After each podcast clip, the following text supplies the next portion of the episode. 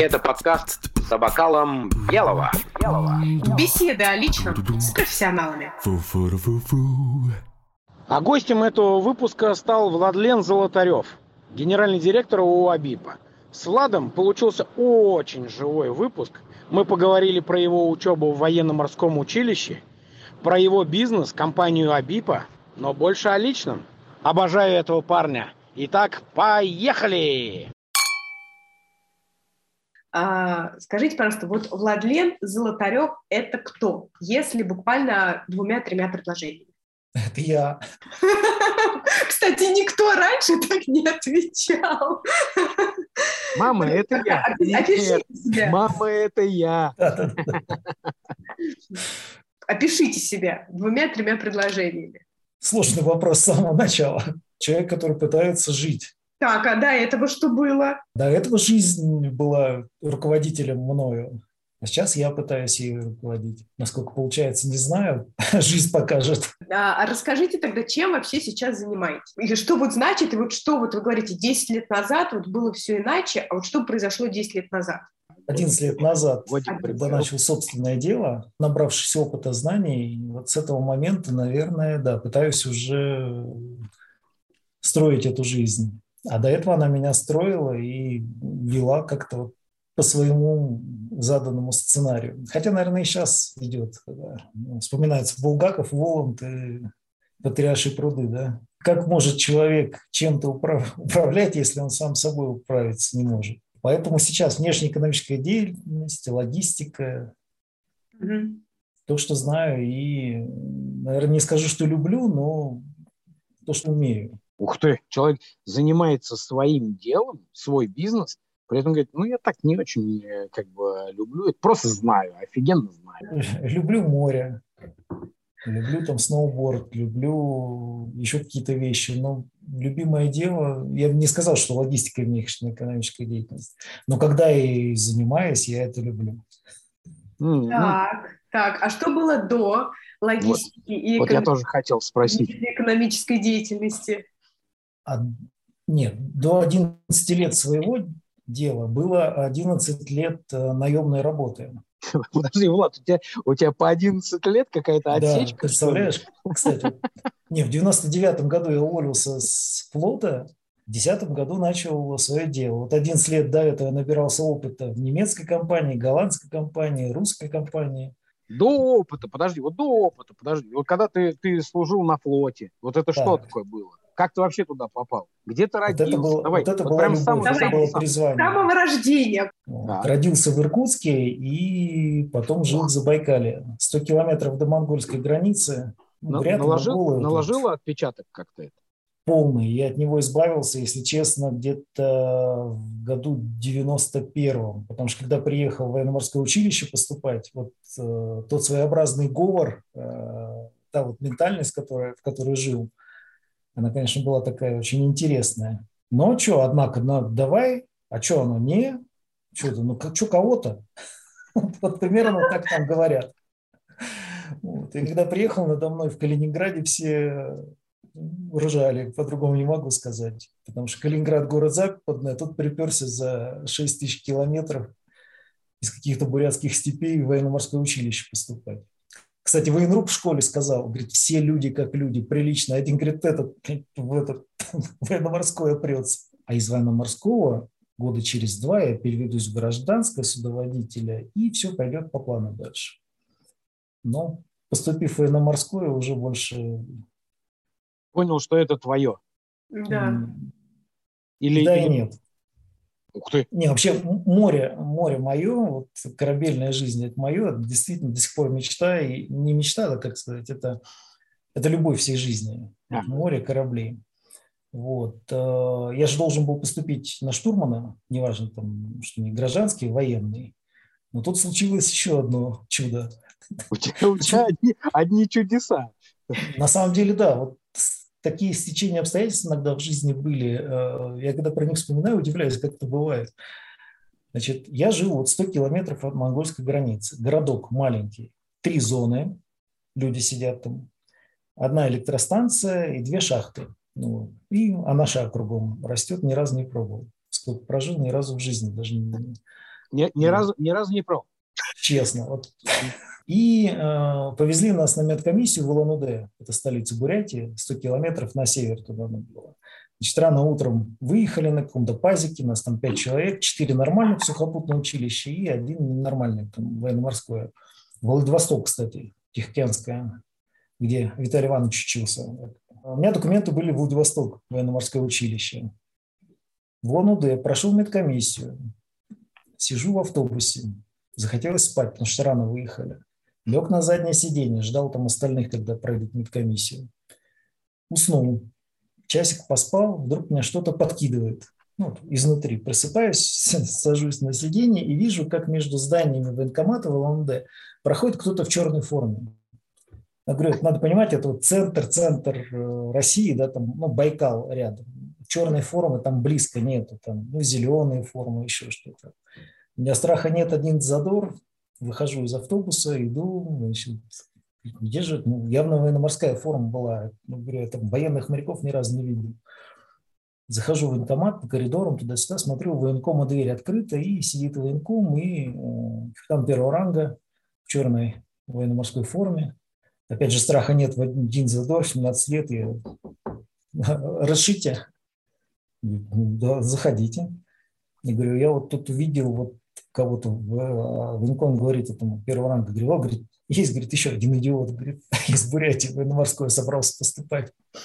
Это казалось э, уроженец тоже Бурятии, э, уже капитан первого ранга, э, в ЛНД там у него родственники живут. Он приехал в отпуск ну, и зашел к военкому, потому что ну, капитан первого ранга – это полковник по сухопутному. Он говорит, о, а ты куда собрался? Я говорю, на Дальний Восток. Он говорит, правильно, но едем в другую сторону. В смысле? Он говорит, ну, я замначальника училища в Калининградском военно-морском училище по вооружению. Вот, Валерий Ларионович. Ну, я говорю, хорошо. Он говорит, так, военком, дай, говорит, его личное дело, сейчас мы быстро заявление перепишем. Переписали, и вот таким образом я вместо 4000 километров направо по карте уехал на 6000 километров налево в Калининград учиться. Приехал туда поступать, все документы, экзамены, тут надо выбирать факультет. Они говорят, вот ракетно-артиллерийские, связи, э, спецсвязи и там еще какой-то ненастоящие такие эти. Я говорю, а где штурманский? Они говорят, здесь нет штурманского. Я говорю, подождите, я на штурманский. Они говорят, ну, слышь, военный. Поздравляю, да, но как бы... Тут нет штурманского. И вот это я понял, что промахнулся. Ну а так как э, штурмания, скажем, это БЧ-1, боевая часть номер один, а боевая часть 2 – это ракетно-артиллерийская, ну, конечно, ракетно-артиллерийский факультет был выбран, он ближе всех был к штурмании. Вот, и пять лет в Калининграде. А потом? Вот. А потом Владивосток, да, кстати. То есть в обратную сторону. Да. Есть, да да, представляешь, какая миграция туда-сюда? Хотите сделать ваш бренд узнаваемым, но не знаете как? Это знает маркетинговое агентство VBrand. С нами ваш бренд выйдет на новый уровень, а объем продаж повысится флот отложил вот на тебя. Кем ты был до этого и кем стал после этого? Сейчас слова подберу, потому что то, что... Да, да, то, что, то, что говорили тебе в армии, нельзя в эфир. На самом деле пять лет училища и потом пять лет э, службы на надводном корабле однозначно поменяли. Это и твердость характера, и умение э, командовать людьми, когда разница в возрасте условно три года, а перед тобой стоит 100 человек, ему мало просто сказать равняйся смирно, да, надо, надо, надо их чувствовать. взять ментально, да, удерживать их э, внимание, эмоционально быть выше, не командовать. Ну, соответственно, вот это вот все умение быстро принимать решения, многоканальность. Потому что когда первый раз заступил дежурным по кораблю, через сутки в конце дежурства, я думал, что у меня крыша поедет. Потому что в одну минуту 25 водных, надо управлять экипажем, кораблем, распорядок дня, там ну, очень много каких-то вещей, и это было тяжело. В конце службы быть дежурным по кораблю – это так, отдохнуть. Отдохнуть, ага, да, чисто отдохнуть. Потому Но что зато, уже... наверное, это какой-то какой навык э, выступления. Вот мы, ну, как бы вот с, с Верой все время э, ну, разговариваем на эту тему, что, ну, достаточно сложно выступать там перед, перед большой аудиторией, например, да? Ну, вот. ну, я имею в виду без, без каких-то там навыков. Вот просто выйти, например, там, и сразу начать даже там, перед 20 человеками, это ну, такой достаточно большой стресс для, для человека психологически. Вот. Здесь, наверное, после этой школы, ну, все равно уже как-то легче, уже какие-то навыки, или все равно приш, приходится все, все осваивать? Абсолютно не легче, Дим. После этой школы пофиг уже. Сколько перед тобой людей и что они. Потому что, ну, действительно, учишься быть перед э, большим коллективом или скоплением людей. Я можно в свою реплику внесу? Меня вот какая мысль посетила. Я буквально недавно, э, расскажу вам по-честному, посмотрела первый раз в жизни сериал «Бригада». Меня муж заставил, говорит, Вера, это вообще позор не смотреть э, сериал «Бригада», и я вовлеклась прям вообще ужасно, очень классный сериал. Но я себя поймала на мысли, я дочь э, военных, э, вот, и я себя поймала на мысли, я думаю, господи, слава богу, мои родители были военнослужащими в эти года 90-е, потому что что творилось в Москве, это вообще что-то запредельное было. И мы же, я же из Подмосковья, у нас военный городок был, вот, поэтому все закрыто, поэтому я этого всего не видела, вот то, что было там в Москве в 90-е. Поэтому вопросы, вот, Владлен, а у вас, вот, вы видели наверняка, что происходит в стране. Вы радовались, что вот вы э, на флоте служите? Или вы думали, блин, вот флот, может быть, не стоило флот, может быть, лучше было быть гражданским в те времена? Бандиты пойти. Я не могу сказать, Вер, что радовался или не радовался. Э, некогда было об этом думать. И на самом деле военным в те годы были, было тоже очень тяжело. Отсутствие зарплат по 3-4 ну, да. месяца, э, минимальное там денежное довольствие. Э, я когда пришел на эскадру лейтенантом, там было одно количество кораблей, а в 99 году, когда уходил, ну их, наверное, раз ну, в 10, 10 там, было меньше уже. Те, кто остались на ходу. То есть э, развал, э, который был в стране, он э, вооруженные силы тоже касался. Но при этом то, что шевелилось, оно хоть как-то там за счет людей, за счет каких-то энтузиазма, потому что служить реально без зарплат, без довольствия было достаточно тяжело. Те, кто уходил, да, ну, из моих тоже одноклассников, однокурсников, кто-то в бандиты пошел, кто-то бизнесмены, кто-то, наоборот, ушел рано и добился многого, и сейчас там очень обеспеченный человек, кого-то нет. Поэтому в те времена, наверное, а, невозможно было понять, как правильно. Но так как флот и море было любовью, внутренней любовью, поэтому все тяготы и лишения воинской службы. Дмитрий Евгеньевич заулыбался, потому что знает, откуда эта фраза. Вот. Стойко переносились.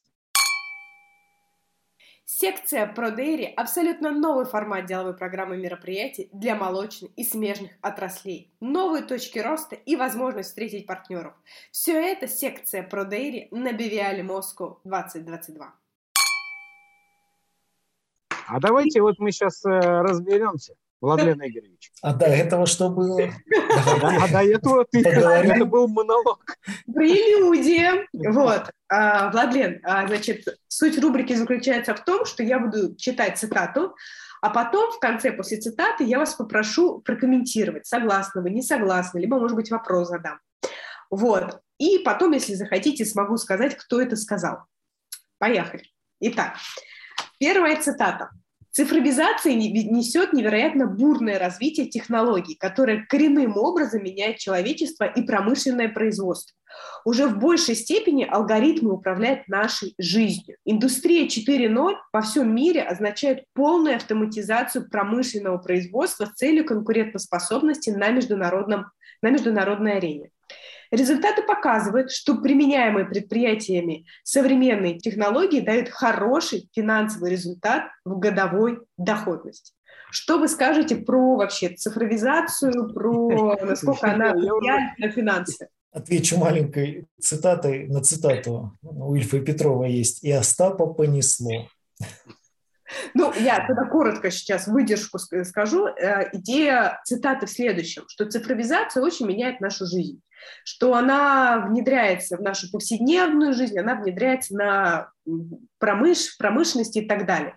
И конец заключается в том, что э, цифровизация дает очень, и автоматизация производства дает хороший результат финансовый э, в плане сокращения издержек. Я просто знаю, что у вас тоже сейчас такой период, когда вы все оцифровываете, поправьте меня, если я не права, и насколько это вообще в принципе влияет на ваш бизнес? Я когда говорил ну, словами Ильфа Петрова Остапа принесло, это я про себя, потому что это одна из любимых сейчас моих тем, и цифровизация даже в Абипе, она, наверное, по моему настоянию большому, я всех задолбал, своих партнеров, литовцев, русских, все, кто вот у нас в Абипе есть, что надо цифровизоваться. Однозначно, однозначно да, и куда все это приведет человечество, наверное, пока загадка, но э, в целом э, это не то, что неизбежно, это востребованный э, современной жизни тренд все цифровизовать. Я больше чем уверен, что и логистика рано или поздно, вот в том виде, в котором она сейчас есть, она исчезнет.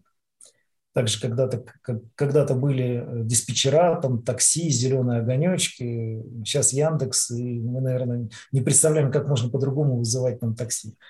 Вот. И с таможней то, что сейчас происходит, тренды в цифровизации, причем на государственном уровне, и логистические тренды, все, которые наблюдаются и внутри России, и за рубежом, а, если говорить про логистику, рано или поздно нас цифровизация пере, э, перестроит абсолютно.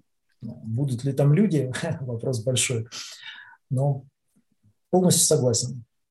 А вообще, вот если говорить конкретно вот на примере бизнеса Абипа, вот что имеется в виду под цифровизацией? Что вы внедряете? На самом деле, а, что такое вот наш бизнес? Это экспедирование. Мы же не владеем самолетами, пароходами, okay. железными дорогами, там, машинами. Экспедирование – это организация перевозки. А организация перевозки – это а, большой информационный поток, а, причем не последовательный, а параллельный. Э, то есть много сразу вещей происходит параллельно во времени. И какие-то вещи должны происходить заблагодав... заблага... заблаговременно. Я сегодня трезвый, просто отдышался воздухом на розе хутор заблаговременно и, соответственно, быть э, какой-то отправной точкой для последующего процесса. И вот эта вот логистика, которая является организацией перевозки плюс таможенное оформление, она, а, к сожалению, без цифровизации подвержена двум основным а, проблемам. Это потеря информации и а, это, ну, скажем так, объем информации, в котором можно тоже там потеряться. То есть своевременно, даже если информация не, не потеряна, но э, нужным лицом вовремя не учтена, потому что потерялась где-то, документы, файлы, отправные какие-то точки, события и так далее. Э, это приводит все к коллапсу в перевозке. А что такое коллапс в перевозке? Дмитрий Евгеньевич уже посмеивается, потому что может сказать. Вот. И э, вот эти две основные вещи, с которыми э, мы пытаемся сейчас бороться цифровизацией. Это управление бизнес-процессами через алгоритмы, правильно настроенные алгоритмы, правильно настроенные оцифрованные бизнес-процессы. И это э, достоверная, достаточная э, информация на любом, на любом этапе для любого участника, не только внутреннего в но и внешнего. Если спросите, где мы сейчас находимся с этим, я думаю, что мы находимся... Влад, подожди, подожди, подожди, а у меня вопрос. А где вы сейчас находитесь? Хороший вопрос, я ждал его. Я думаю, что максимум одну четверть пути мы прошли. То есть это вот бизнес-процессы, которые базовые мы сейчас оцифровали, а, поместили в эту BPM онлайн свою, бизнес-процесс менеджмент и работать и работать над ней, совершенствовать еще очень и очень много. Так, ну что? А кто это сказал-то, Вера? Эту цитату сказал представитель посольства Греции в Москве Христос Фармакис, а точнее его должность звучит как полномочный министр по торгово-экономическим вопросам. Вот он накрыл это. Дорогие наши слушатели и зрители, поставьте нам, пожалуйста, звездочки на той площадке, где вы нас слушаете. Количество отзывов и звездочек напрямую зависит на ранжирование подкаста. Большое вам спасибо! Внедрение беспилотных грузовиков в России позволит грузоперевозчикам повысить коммерческую скорость с 60 до 75 км в час. И это на 13% снизит себестоимость перевозок. Грузоперевозчики отмечают, что использование беспилотников на М-11 на час сократит срок доставки груза между Санкт-Петербургом и Москвой, а движение в потоке сэкономит 1 литр топлива на каждые 100 километров. То есть для российского грузоперевозчика все просто. Робот ускоряет оборачиваемость капитала, не требует зарплаты и 8-часового отдыха, то есть увеличивает прибыль. Владлен, вопрос к вам. Вот беспилотники – это будущее вообще перевозок, на ваш взгляд? Однозначно. На самом но деле, не в России. Близкое. Однозначно, но не в России.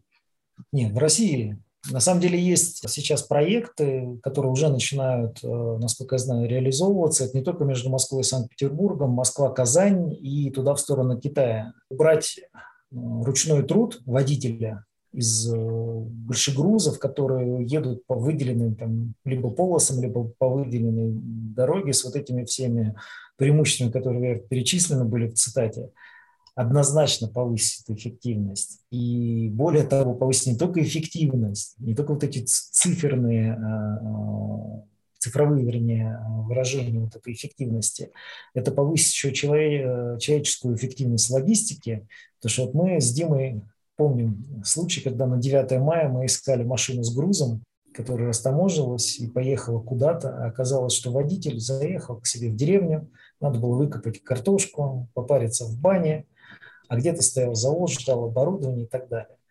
А, любой водитель, который едет за рулем, к сожалению, а, он а, без высшего образования, ну, естественно, и б, это очень сильно накладывает э, на ментальность, скажем так, водителей, и вот эти человеческие отклонения, которые вдруг могут случиться, они иногда вызывают огромные-огромные проблемы э, другого бизнеса и достаточно серьезные проблемы.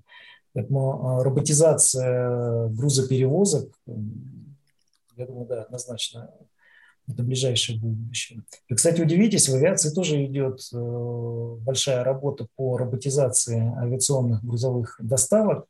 Единственное, с чем сейчас самая большая проблема, насколько я знаю, это а, регулирование, правовое регулирование АЯТа, а, международной организации, которая все вот эти правила и стандарты, вот, она еще не разработала все те нормативы и стандарты, по которым может э, летать вот эта беспилотная грузовая авиация.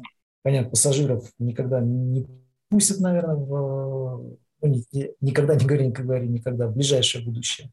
Но грузы однозначно будут летать mm-hmm. на роботах. И вот когда их отрегулируют, где они могут летать, как могут летать. Э, ну да, да, правила, с какой скоростью. Да, и там не только, скажем так, э, сама авиация, авиация уже готова к беспилотным э, полетам, потому что даже сейчас, когда мы летим на самолете, там пилот практически не управляет, там же ну, да. основное наблюдение идет. Идет большая работа по подготовке отправных точек, конечных точек, то есть самолет, который прибыл беспилотный э, с грузом, он не должен быть завязан на людей, пока его разгрузят, там раскомплектуют, еще что-то. Это тоже роботизированы должны все процессы. Приехал, подстыковался к терминалу, роботом его выгрузило, распалетило, там, раз, разукомплектовало, передало на следующие линии и так далее. Даже вот в этой наземной инфраструктуре тоже идет большая работа. Авиация уже готова. Поэтому полностью согласен. Так, Тоже Вер, это, это кто, кто эту э, э, цитату? Минтранс.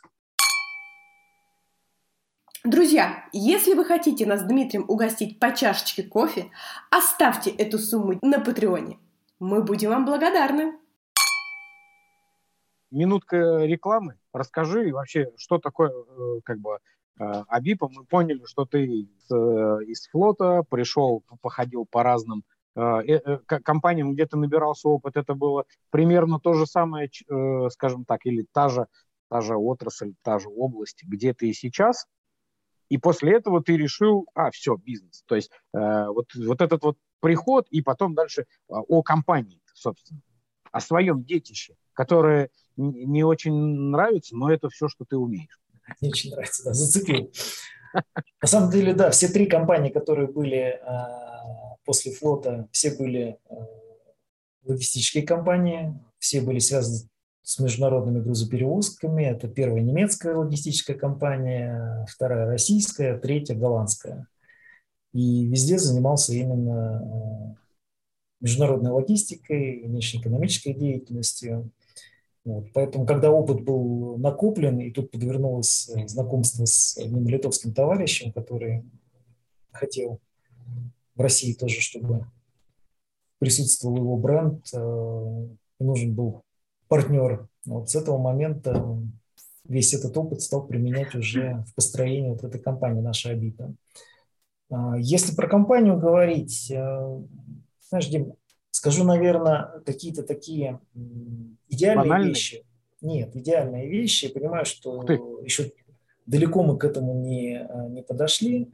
Вот, но я бы хотел, чтобы э, компания Абипа, она была не просто логистическая компания, это а, полный такой проводник внешнеэкономической деятельности.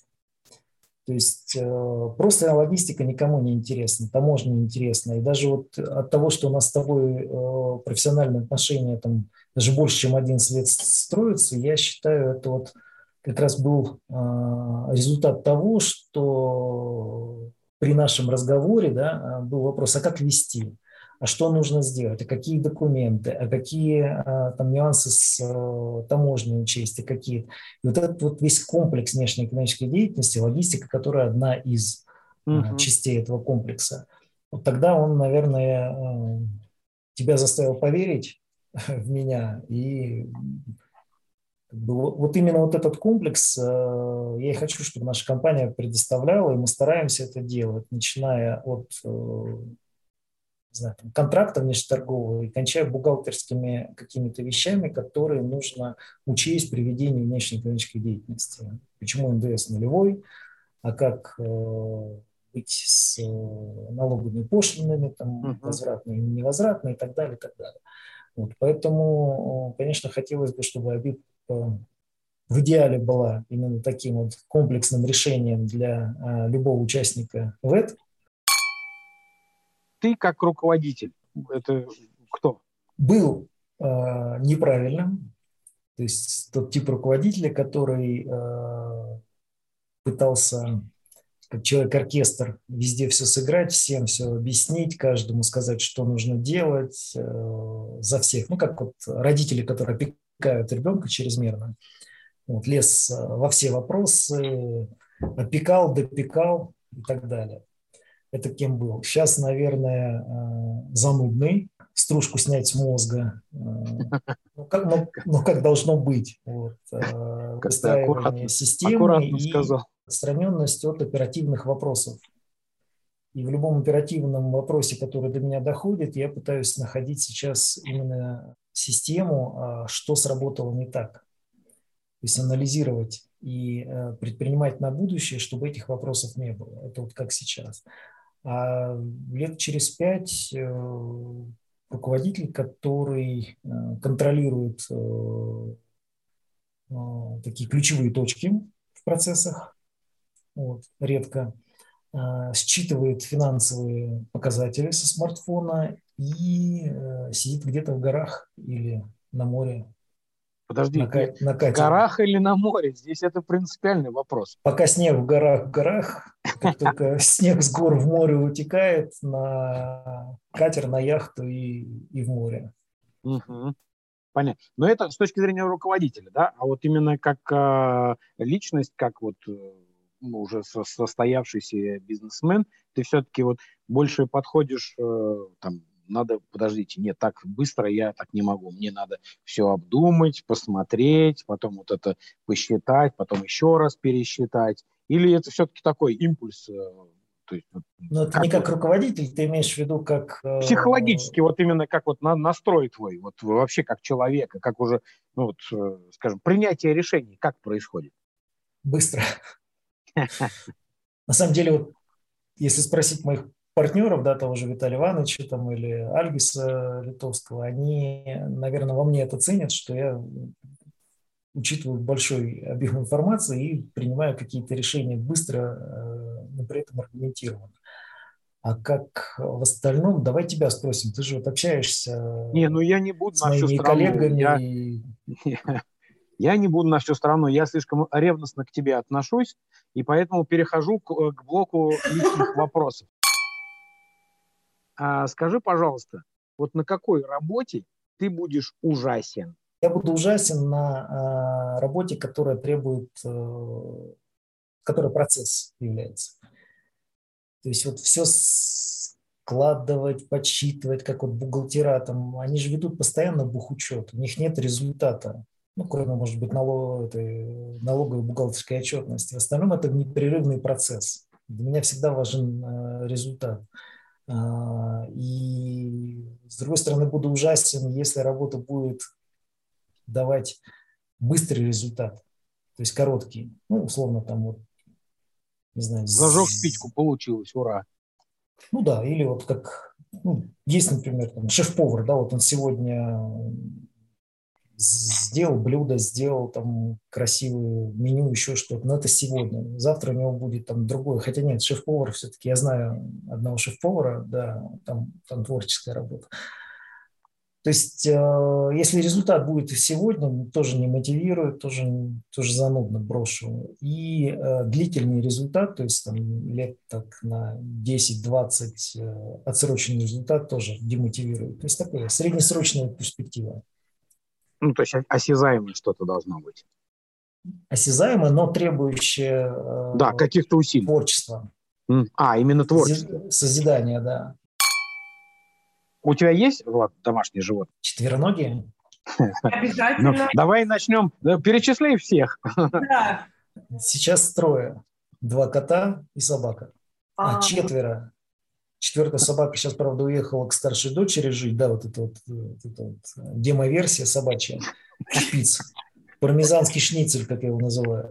Ну, в общем, ну, есть такая вот собачка у нас. Так. Вот. И несмотря на все, вот, хоть я ее постоянно критикую, но никогда тапочком не, не ударю. Так, но это одна из, а, один да, из э, да. домашних животных. Так, одна собака, мы поняли, какая. Одна Она настоящая собака. Так. Это уже по колено ростом, это уже вот настоящий песель. Я его всегда хотел большого песеля, не большого, а такого настоящего песеля. Потому что есть огромные собаки, нет, это, наверное, не для, не для квартир. Это австралийская овчарка Аусси. Но это не сложно, не сложно дома ну, держать все-таки такую собаку, как бы. То есть ее нужно это же энергия куда-то выплескивать, нет?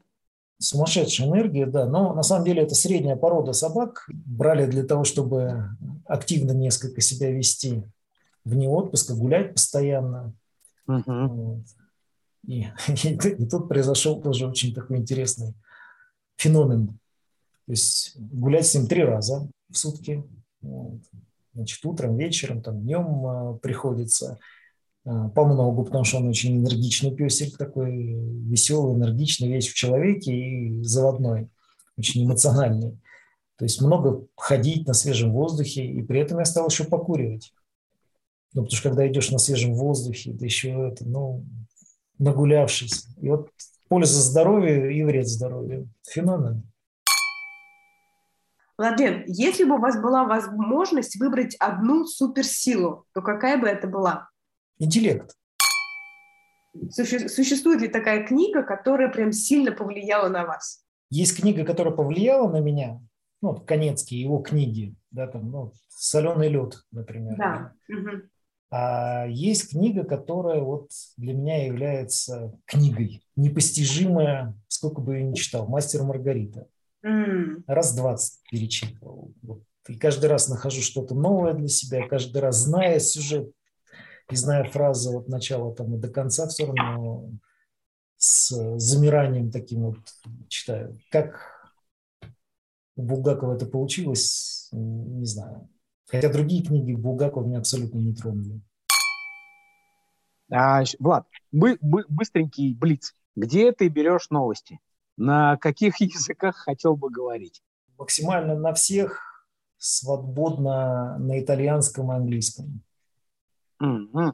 И, и, итальянский. Mm-hmm. Это просто какая-то, просто нравится красивый язык или что это? Обалденный язык, да. Ты, ты же в Италии был, ты посмотри, как они выражаются. Это настолько... А, в основном руками. Если им связать руки, ты не поймешь ничего. Экспрессия. Вот это а это великолепный язык для экспрессии. И это, это факт. Так, если бы у тебя была возможность а, определять, э, скажем так, любые три черты э, любого человека. Самый-самый странный? Может не самый-самый странный, но просто пусть... На, давай на, на это, понизим градус, просто странный. На русском языке. Потому что на нам, нам, иностранных нам языках я иногда слушаю литовцев и думаю, господи, о чем? Как взрослые порядочные люди могут говорить так? Что самое лучшее в тебе? Надеюсь, что чувство юмора. А, рубрика называется «Спонтанный вопрос». А, надо назвать цифру от 1 до 127. И... Мы посмотрим в нашем в листе и скажем, какой вопрос его зачитаем. 28. Что особенного в том месте, где ты вырос? Я уже отвечал. Не Три знаю. зоны, электростанция, две шахты и куча анаши. Так, а, а среди людей, тогда я чуть-чуть, э, как бы, чтобы ты раскрыл вопрос, люди, как-то это отразилось на людях? Люди там более суровые, более приветливые, менее приветливые, разговорчивые, неразговорчивые. Все хотят на флот. Кстати, сколько вас было? Вообще ты статистику проводил? Сколько человек э, из, из вашей местности ушло на флот? Потом еще двое за мной следом. Но это не считается, это уже... То есть вас всего четверо за всю историю, то есть с 88-го там какого года, да, вас всего четверо? Надеюсь, нет. Так, окей. Не знаю, про людей не скажу. Там природа э, интересная, вот эти тайга, сопки, Забайкале, Прибайкале, ну и сам Байкал. Нет, а мне, знаешь что, можно еще вот, э, тот самый, предлагаю, вот сейчас у меня спонтанно, знаешь, как родилась рубрика, а вопрос э, пред, пред, предыдущего, так сказать, выступающего. Вот Влад не знает, кто будет э, у нас следующим выступающим, но при этом пусть задаст вопрос. Пусть он скажет, насколько чувство юмора ценно в жизни. Рубрика, не рубрика, ваш э, передача, правильно сказать? Да, подкаст. А, называется «С бокалом белого». Почему не прозвучало ни одного тоста?